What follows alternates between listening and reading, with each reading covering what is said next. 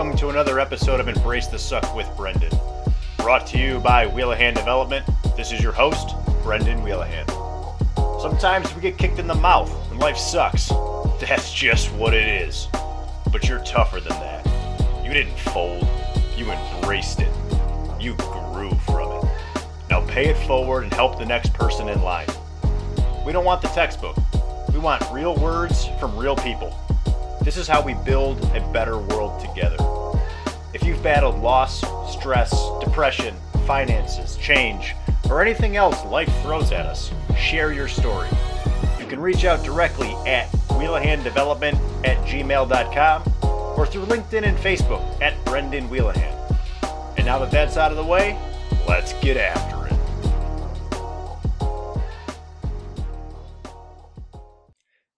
Stepping into positional leadership is undoubtedly a huge challenge. You now have direct reports in the organization with eyes on you all the time looking for guidance. You need to be comfortable making tough judgment calls and do so in a way that pulls the team together rather than pushes them apart. You need to be a coach, mentor, and a trusted partner. If you can do this, it will probably be one of the best jobs you've ever had. If you can't, you'll probably quit within a year. Luckily, I found a friend who's been doing this for a while and has learned a ton along the way. Today, I was able to chat with Jed about his experience when he first became a supervisor and gather his insights on what to expect and how to push through that discomfort of the job.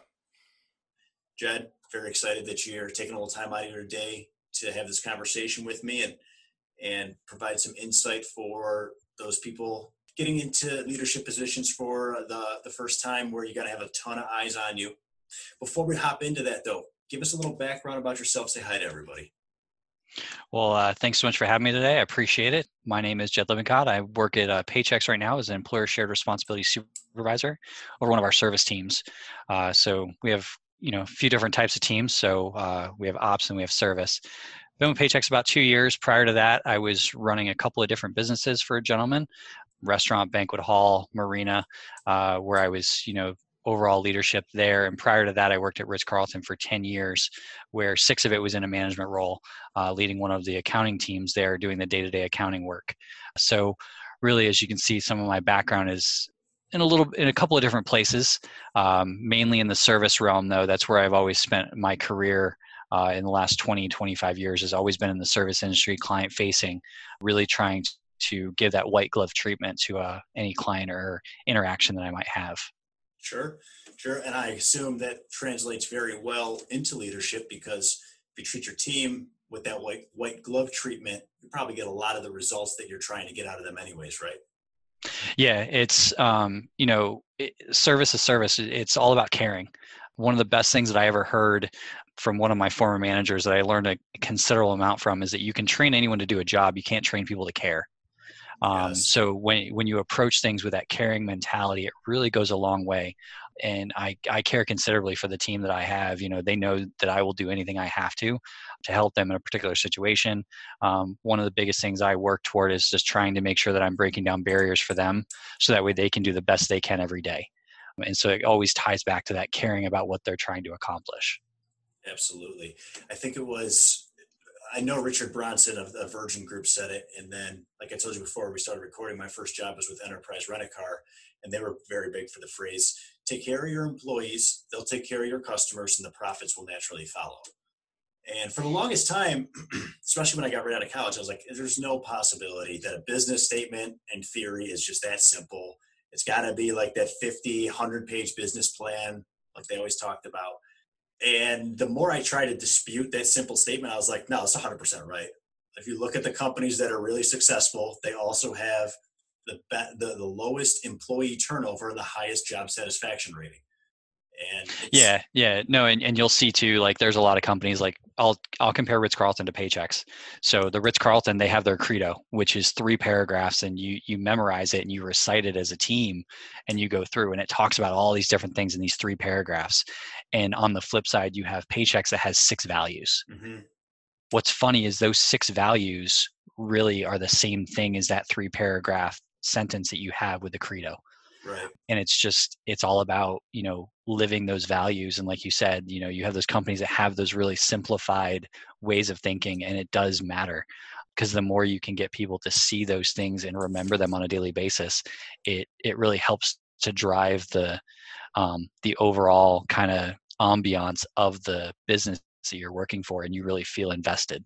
Yeah, absolutely. And I love how you said living the values because there's a big difference between putting a nice little eight by ten frame picture on the wall with some words on it, or actually instilling integrity and partnership and selfless service into the company and the staff that you're you're leading.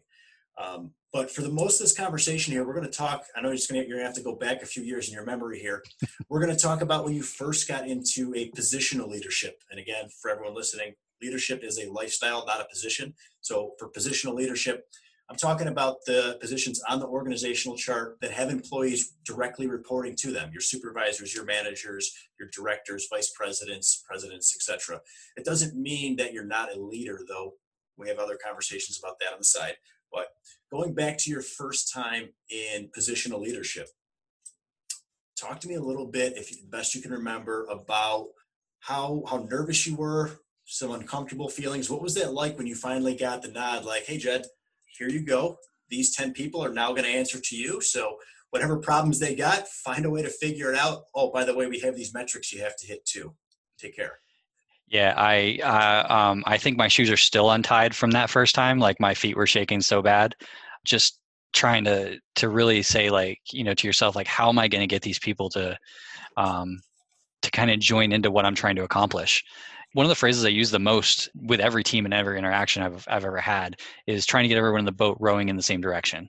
So really, that was what I was trying to do in the beginning was how do I get these different individuals who have been in accounting because it was my really first leadership role how do i get all these people in accounting that have these specialized abilities to understand that we're all working toward the same thing going in the same direction mm-hmm. you know in accounting you have accounts payable you have accounts receivable you have income audit you have a general cashier and they all have these specialized things that they do but getting them to understand how we work together to achieve a common goal and I was fortunate enough at that time that we started to really look at Franklin Covey 4DX, you know, and really getting into that four disciplines of execution and and working together to say how can we all come together to a common goal and do that. So it really aided me in getting that communication out. It still was very tough to get to learn the um, the overall kind of umbrella of what they were doing because mm-hmm. that was the thing when you get in, when you got into leadership you can't necessarily learn every step of the way that's going on with your team you do have to have that trust. Right. you know that's a big thing with your team is you have to trust that they're doing the best they can every day. But as long as you're giving them the support um, and the encouragement they're going to do that. They're going to come uh, come to you with their issues their opportunities or if they even have ideas. You know it, it immediately uh, starts to foster that environment of ideas and the ideations that come about. Like have we ever thought about doing it this way? We can really improve our mm-hmm. productivity. Or if we thought about this, we can get extra revenue. We can cut costs, things like, and it gets the creative juices flowing by doing that. So, really, that was my first leadership role was getting at learning how to get everyone to really work together, you know, to do those pieces. Yeah, that's that's huge because if you have five people on the boat, rowing opposite directions, you're just stuck in the middle of the water. You start heard, going in a circle. You know, you, you gotta, you got, you know, this side's going left, this side's going. You just start going in a circle, and that's that's where the issues happen. Yeah. You know, you don't see any growth, and that's really that circle is the plateau. That's yeah. the business plateau because nobody's talking to anybody else. Right, right. And you said it right there. I was going to go back to is, is you mentioned a couple times the communication piece to get everybody on the same page, to make sure they're rowing in the same direction, to make them comfortable enough with you where they can come to you and say, Hey, I think we're doing something inefficiently over here. If we change things around, we can probably make some more revenue. What I want to ask you is how do you get to the point where you have that open communication when you still have to be sensitive of you're the new guy on the block coming into a team of people, you know, I understand 100% where you want to go. You want to make sure they have open mm-hmm. communication mm-hmm. and we're all on the same page how do you do that without coming in there and making them feel like you're stepping on their toes or oh, oh, look at jed wants everything different or he's always he's always doing it this way always talking to us won't leave us alone how do you work that balance Um, two things. Biggest thing is one is transparency. You know, you always have to be honest. You have to be open, communicating with your team. You know, if they're good, bad, and different you want to make sure you're being upfront, honest, transparent. The second piece is always communicating the why. I've always done that. You know, if if any change is coming down the road or coming through or something we need to do, um, if there's an initiative, ask the team and then say, okay, well, you know, how can we do this? And here's why. Here's why we need to do this. Here's what's coming down. And a lot of times that's I think where leaders go wrong is they don't explain the why. Mm-hmm. You know, it's everyone has a um they're they're naturally going to go towards something that they understand.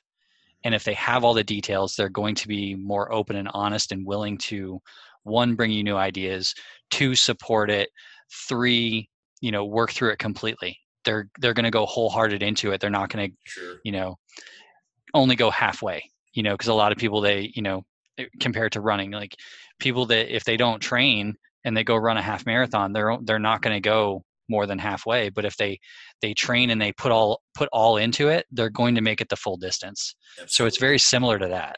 Yeah. And on the other side when you don't explain the why people are naturally going to start speculating. And then we get the crazy wild theories like oh jed must be telling me to do this because he wants to eliminate my position. That's the only reason he could be asking for all this information and we start exactly they they, they start tori- storytelling you know that they'll yeah. yeah they want to fill in the blanks you know it's just like a good mystery novel you're like okay well where's it going to go right you know right. they start doing the same thing yeah and i agree 100% you have to include the why one of my favorite books and book that that changed really the way that i look at and everything is Simon Sinek. Start with why. I don't know if you mm-hmm. ever mm-hmm. read it, but um, very short. He says people don't buy what you do; they buy why you do it. Mm-hmm. And that, that really resonated with me. But what I want to ask you, because I agree 100%, I think that is where a lot of leaders go wrong. They don't share the why. Why do you think that is? You think it's a control thing? Um, it could be a. I think it's a combination of a couple things. Like they might not be comfortable explaining you know some leaders they they think that you know they people don't need to know the why until after it's completed because then they can see the you know the result that they've had so that might be a reason i know i've seen that a couple of times in my career that that's what they've done. Um, other one it's just like you were saying like they they want to be shielded like they're they're keeping playing it close to the chest. Mm-hmm. you know they don't want to oh this person's coming for my job or if i give them too much they're going to come after me and what do mm-hmm. they need me for if i give everybody else's information? But it's um it's not that it's not the case. Like you know if you're going to explain this out it's actually going to make you more successful because if your team knows what they're trying to achieve they're going to be more apt to work that much harder and work through it that much better and i've always you know kind of approached leadership in terms of you know the captain of the team mm-hmm. not the coach sure you know sure. and that's that really comes back to it as well because you want to you want to be able to to jump into the you know the trenches with them when needed you know to work through everything but at the same time you need to be the one that's also being that you know the one that pushes everyone along to just give a little bit more sure sure and to look back to the piece you said earlier about driving innovation on the team if if you got 10 people on your team and they all know that you want to end up at x location but you don't know how to get there you just got 10 other minds figuring out mm-hmm. different ways okay so route one is blocked let's try route two three four and they're all working for you mm-hmm. um, but you said something there that i think uh, is a big piece that not being comfortable not being comfortable with ex- with either explaining the why whether it be a communication piece or that you don't have all the details. So you think, I don't want to put out a half ass plan. I don't want to stir up more questions. And I know that from conversations we've had outside of this, a big thing that you've talked about is in leadership, you have to be comfortable being uncomfortable, which sounds very foolish to say it out loud like that, but it's true. You, you, you have to be, um, you have to be willing to just have that little bit of agitation in your stomach all the time. Mm-hmm. Yeah, and it never goes away. It it never goes away. There you you could approach uncomfortable situations on a daily basis and you're always going to have some small pit in your stomach. Mm-hmm. You're just more comfortable with that pit in your stomach. Mm-hmm.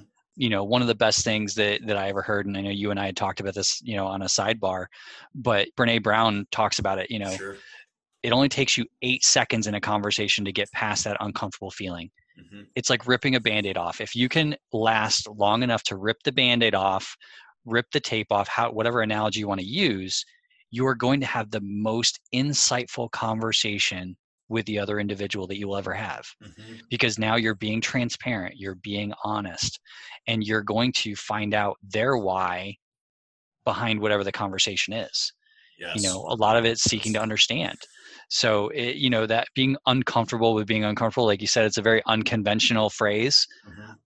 but it when you hear it said out loud it starts to make a ton of sense Yes, and I love how you said that the feeling never goes away because I think that's a very important piece that I know I I doubted for a while. I, I thought that once you get more confidence, then you just you don't feel uncomfortable. It's like, voila, I fixed it.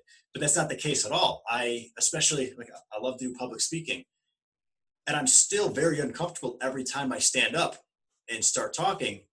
I've just gotten so used to it that it's I've kind of retaught myself like oh, it's game time. Like for example, I saw an interview of Michael Phelps a while back. I think it was I don't know if it was the 08 Olympics or the the 12 Olympics, but he basically said to the reporter, the way your body physiologically responds to stress and anxiety is about the way same way it responds to excitement and happiness. Sweaty palms, elevated heart rate, um, shortness of breath, and he just taught his body to look at those situations that would normally be uncomfortable and stressful and tell his body like it's game time. I'm excited for this. And i'm by no means michael phelps but i really try to adopt that mindset especially when i speak where i'm still nervous. I still really hope that i don't forget what i was going to say. I hope that that i come across well but i use that anxiety and that that uncomfortable feeling in the pit of my stomach to kind of prime myself like it's game time. It's kickoff. Got to mm-hmm. get ready to go um, what's it like for you? How do you deal with the consistent or uh, the, the consistent uncomfortable feeling in your stomach? You just go right at it you got a trick you use what do you do? I, I mean for me it's it's going at it and it's um i know that it's going to lead to a very open insightful and creative conversation. So i i focus more on the result. Like what am i going to get out of having an uncomfortable conversation or having an uncomfortable situation that i'm going through at the end of it i'm going to be more insightful and i'm going to learn something out of that situation. Mhm. so that's what i focus on. What's what's the end result that i'm going to that it's going to happen out of this? And that's really where i go um, if it's a difficult conversation with somebody on my team it's i know that by me being honest and open and being uncomfortable in the beginning is only going to lead to their growth and development as well because i'm being honest with performance actions um, you know respect whatever it might be i'm only helping them by being open and honest and getting through my own uncomfortableness of communicating Sure. it to them Sure. So you're looking at the big picture, and it's, Mhm. at the end there, it kind of sounds like since you're looking at how you can develop the team, you're more doing them a disservice if you don't get over your uncomfortable feeling. Am I hearing you correctly? correct yeah like if you can't get past that piece you're doing everyone around you a disservice because if you just hide in your own uncomfortableness mm-hmm. you're not going to bring forth your own ideas because you mm-hmm. know that's another uncomfortable situation. If you're in a team meeting and you're uncomfortable with the conversation that's happening but you have a really great idea and you don't bring it up it never comes to fruition.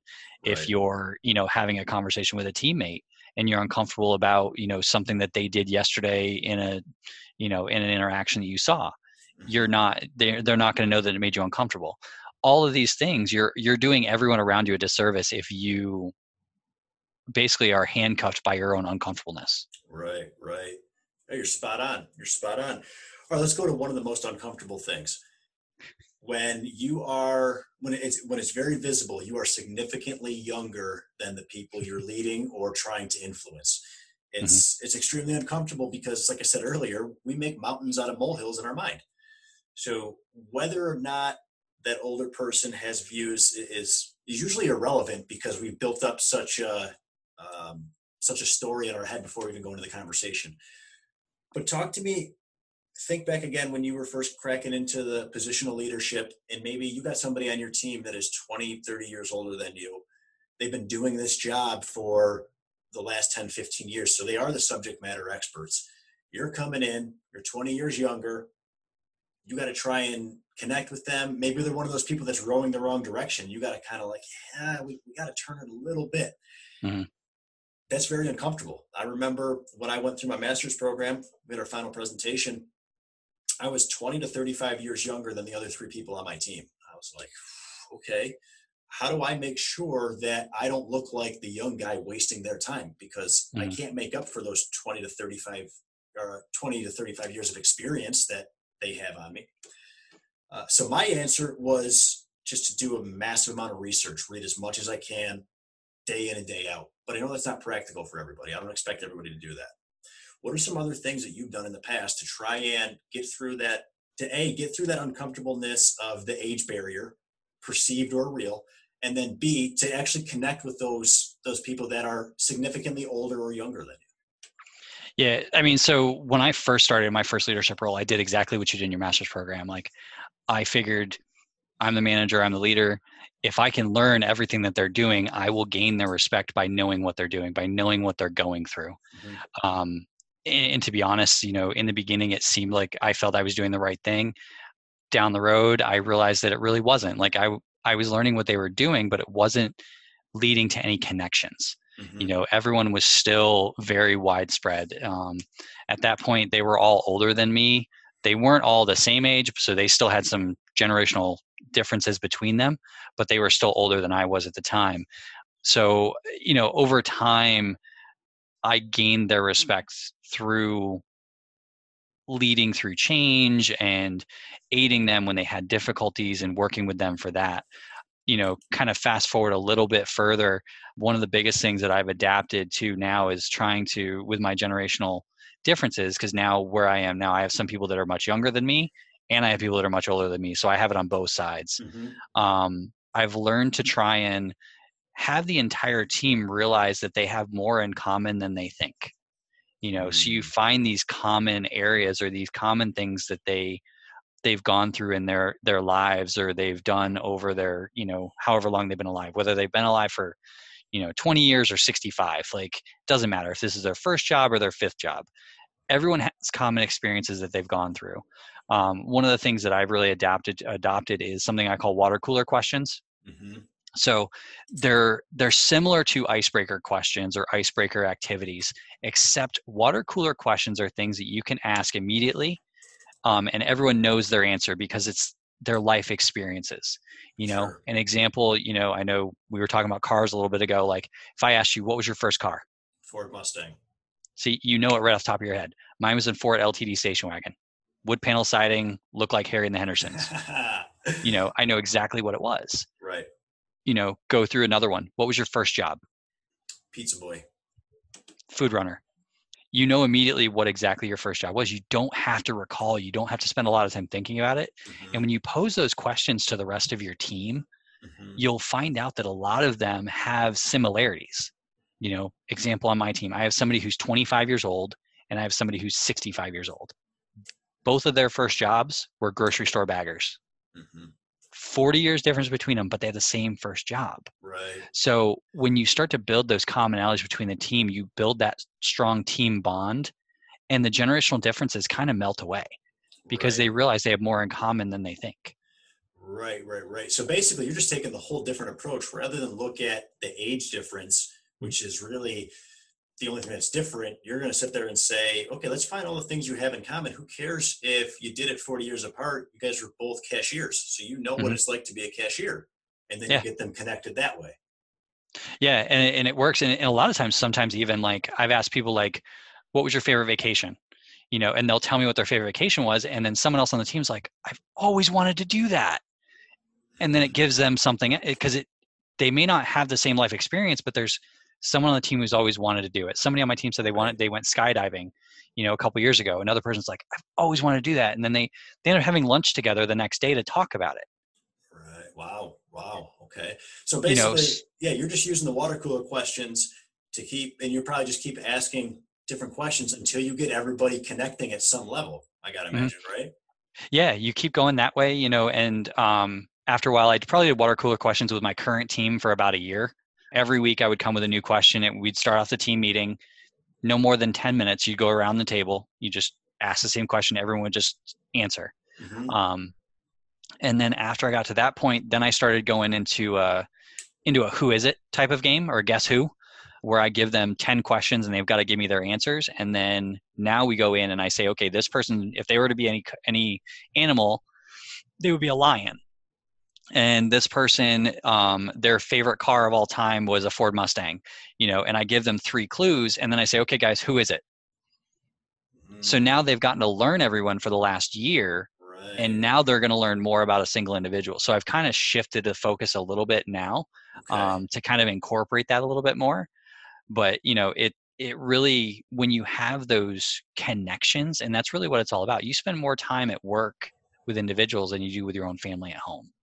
So learning more about them as a person rather than a number or a widget puncher or whatever you know whatever wherever you work you learn about them as a person and it goes back to that whole caring that we talked about in the beginning. You, you learn to to care more about the individuals and you learn more about their history because you might end up having something happen at work and you're like hey i you know i remember brendan used to work at you know enterprise rent a car i wonder how this works right. and you can go ask him a question yeah. you know so it really gives you gives you those things that you can really connect on and really talk about Yeah, yeah. And now that you say it, that actually happened on my my last team. Buddy uh, on my team rented a car and he got a bill in the mail. He's like, "Wait a minute, why did they charge me for all this?" He's like, "Freaking enterprise!" And I piped up. I go, "Wait, I work. I worked over there. What happened?" And he showed me the invoice. I was like, "Just call him up and tell him this wasn't you at all. This never happened." And he's like, "Oh, okay." So he called. Like, "Yeah, we never did this. I forgot what it was, running a toll or something." And the Hmm. guy was like, "Oh, okay, yeah, I'll delete it for you." And then since there, we hit it off off of me telling him how to dispute a charge. Wow, I, Yeah. guess I didn't think of it till you put it together there. exactly and that's what it is like you find these you find these things to bond over Mhm. and really i guess that's what it's all about it's being able to bond as people Mm-hmm. you know and communicating and talking things through and really working through all of this stuff it really it makes a big difference. It's just how you can get everyone to open up about it. Right. and for me it was those water cooler questions just getting people that questions that they can answer right off the top of their head they don't have to think about it mm-hmm. because that's a that's why i sh- shied away from icebreakers because icebreakers are like you know if you were any animal what would you be and why and then everyone's kind of got it. they got to think about it and it takes you 30 minutes to go through an icebreaker for 10 people Right, right, right. Yeah, So-. Ex- exactly it kind of defeats the point because now it's not necessarily about life experiences it's about The best my opinion- answer. Yeah. or icebreakers are always about how you're feeling that day. You know, if I went through an icebreaker and somebody asked me like the question, if you could have any superpower, what would it be? Today it might be invisibility. Tomorrow it might be I want to learn how to fly. right, It depends on how I feel that day. right. But in yeah, a water cooler question, you would know the answer because it's something you experienced. Yeah, that's a huge, huge spin on it. I like that a lot. I guess I never thought of the icebreakers that way, and it's completely true. If you ask me an icebreaker about what makes me uncomfortable today, it's not going to be the same answer next week, or Mm-hmm. probably even not in the morning or the afternoon, depending on how the day's going. Yeah. Yeah. All right. Well, I got time for one more question before we wrap it up. Here. And it's the the connections you were just talking about there. So we got to build the connections, and how I threw out to you the be trying to become the subject matter expert. You mentioned you try to do it, I try to do it. Um, in hindsight, that was not what built those connections when I did it on my end. How do you build connections on your team? You're the new guy coming in. You have to win them over. You got to build these connections. You need, you need to find those subject matter experts. So, especially in the situation like you've described, or uh, Paychex, you've taken on jobs that you had no experience in, in, in departments, I should say. Mhm. How do you come in, make sure you don't step on somebody's toes, but still find out who your experts are so that they can help you learn the content while you help them remove the barriers and, and be the best team? Yeah. Um, you know, for me coming into ESR, like I, I came into ESR, which is still, it's only been around for five years at this point. So it's still fairly new. And to be honest, Paychex doesn't have any products that are, that line up with ESR. Like and it's government bring, regulated. and it's government regulated. So we have, we have benefits, we have payroll, we have government. So there's so many things that go into this. Um, the best analogy I've ever heard is trying to drink from a fire hose. Mm. Like you're just getting all this information. You're trying to, you know, figure it out Mhm. and for me in the beginning it was it was learning who on my team knew certain subjects or certain aspects of esr that I could go to and ask questions. And I always have a personal rule for myself is that I never try and ask the same question twice. Because mm-hmm. I want to learn through it. And, sure. you know, when I first started, like I would go to, you know, somebody on my team and say, well, how do I do this? And they would, they'd be like, oh, okay, well, come watch. No, no, no. I want you come show me, you know, and I mm-hmm. wanted them to, to let me drive so that way I could see how it worked and how to do it. And for me, I think that really gained some respect with them that I wasn't just trying to delegate work to say, well, here, here, Brendan, can you fill out this report and make sure you send it to the client? And by the way, it's got to be 100% right because that's on you, it's not on me. Mm-hmm. You know, it's not that way. I wanted to learn, at least learn the basics of what was going on so that that way I could understand it. And then when they brought me problems, I would know at least what path I needed to go to try and fix it. You know, um, so I think really that helped me to to learn and gain the respect of my team was by at least trying to learn what they go through on a daily basis, not necessarily be have to be the subject matter expert in it. Just have an understanding of what's going have on. an understanding, exactly. Sure. You know, and I think that, you know, like I said, it's it's always been a rule of mine to never ask the same question twice. Like I it drives me crazy if I can't remember what the answer was to a question that I previously right. asked. Right. Um, you know, and my team will make fun of me for it because they know that's how I am. They know that I don't want to ask the same question twice. So they'll kind of make me sweat a little bit from time to time and they get a good laugh. But that's part of the relationship that I've built with them. Right. You know, we have a very comfortable relationship where they bring me any problem or opportunity they have with their client, with their system, with their computer, whatever it might be. And they know that I'm going to run through a brick wall to try and solve it for them um, or at least give them the direction of where they need to go to gain the answer that they're looking for. Right, right. And in the beginning, there you said that you tried to find the individuals on your team that knew those deep aspects of ESR. Mm-hmm. So when you when you took the position, did you get with maybe a peer or somebody and say, "Hey, what are like the top five most important things here that I need to line up experts for?" Or do you just kind of wait for something to pop up and like, "Okay, I got this question from a client who's good at, at tracking." So I, I kind of did two different things. So the first one was I, I did get some insight from uh, from one of the other prior prior leaders who said like, hey, you know, these few people have been around for a while. They know a lot about this. They're currently seniors on your team, so they're you know kind of taking that lead role. You can lean on them a little bit, and I was like, okay, you know, but I also wanted to find out for myself a little bit. Mm-hmm. So within my first week, I was doing um, you know one on ones with each of them to really I wanted to learn what made them tick you know what may what you know what are they passionate about what do they enjoy doing what do they enjoy about their job you know what have they experienced through their time and getting to learn getting to ask those questions like i know who on my team is a specific analytical person they know the data they know the system and then i know the other people on my team that are very service oriented like they know service like no other they can de-escalate any situation that they're handed and that's their specialty mm-hmm. so by having those one-on-ones with my team i was able to actually learn about them and really go through it and in those one-on-ones it was i told them it was free reign like they could ask me any question they wanted to know about me. You know so it wasn't just a you know sitting down for one-on-one and i'm grilling them with questions like oh hey what right. do you you know what do you what makes you really excited about what you you know your job? Um it was more of a conversation you know similar to what you and i are having. Right. you know wanted to learn about them wanted to learn about like really what it you know what do they enjoy doing about their job? Because if you ask somebody what they enjoy about their job that is going to be where you want to go to them to ask them for help. Sure yeah. you know somebody says i really enjoy going through these reports i really enjoy the analytical piece that i'm doing you know that that's what they understand because that's what that's what they're passionate about they want to learn more about it you know if somebody's passionate about caring and learning and you know working with clients that's who you want to go to if you have a you know an escalation or mm-hmm. um, a client that needs to be transitioned from one team to another you know things like that you're gonna you learn those things about them absolutely and you just brought it full circle there because we opened up with make sure you take care of your staff and they're happy. They'll take care of your employees or i'm sorry they'll take care of your customers and the profits will follow. And that's exactly what you did right there. Go to your staff ask them what they enjoy have regular conversations. You're going to break down those barriers. You're going to build those high performing teams.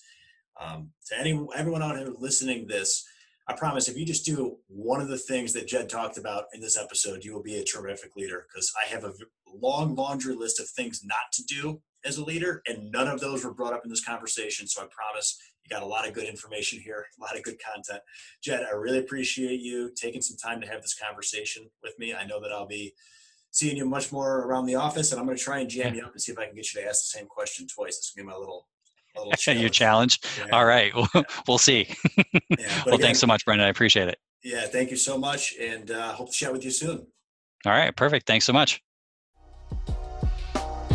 Thanks for joining us for another episode of Embrace the Suck with Brendan. We know you've got a message that can help somebody else right now, and we need to hear it. Reach out directly at wheelahanddevelopment at gmail.com or through Facebook and LinkedIn at Brendan Wheelahan. Until next time.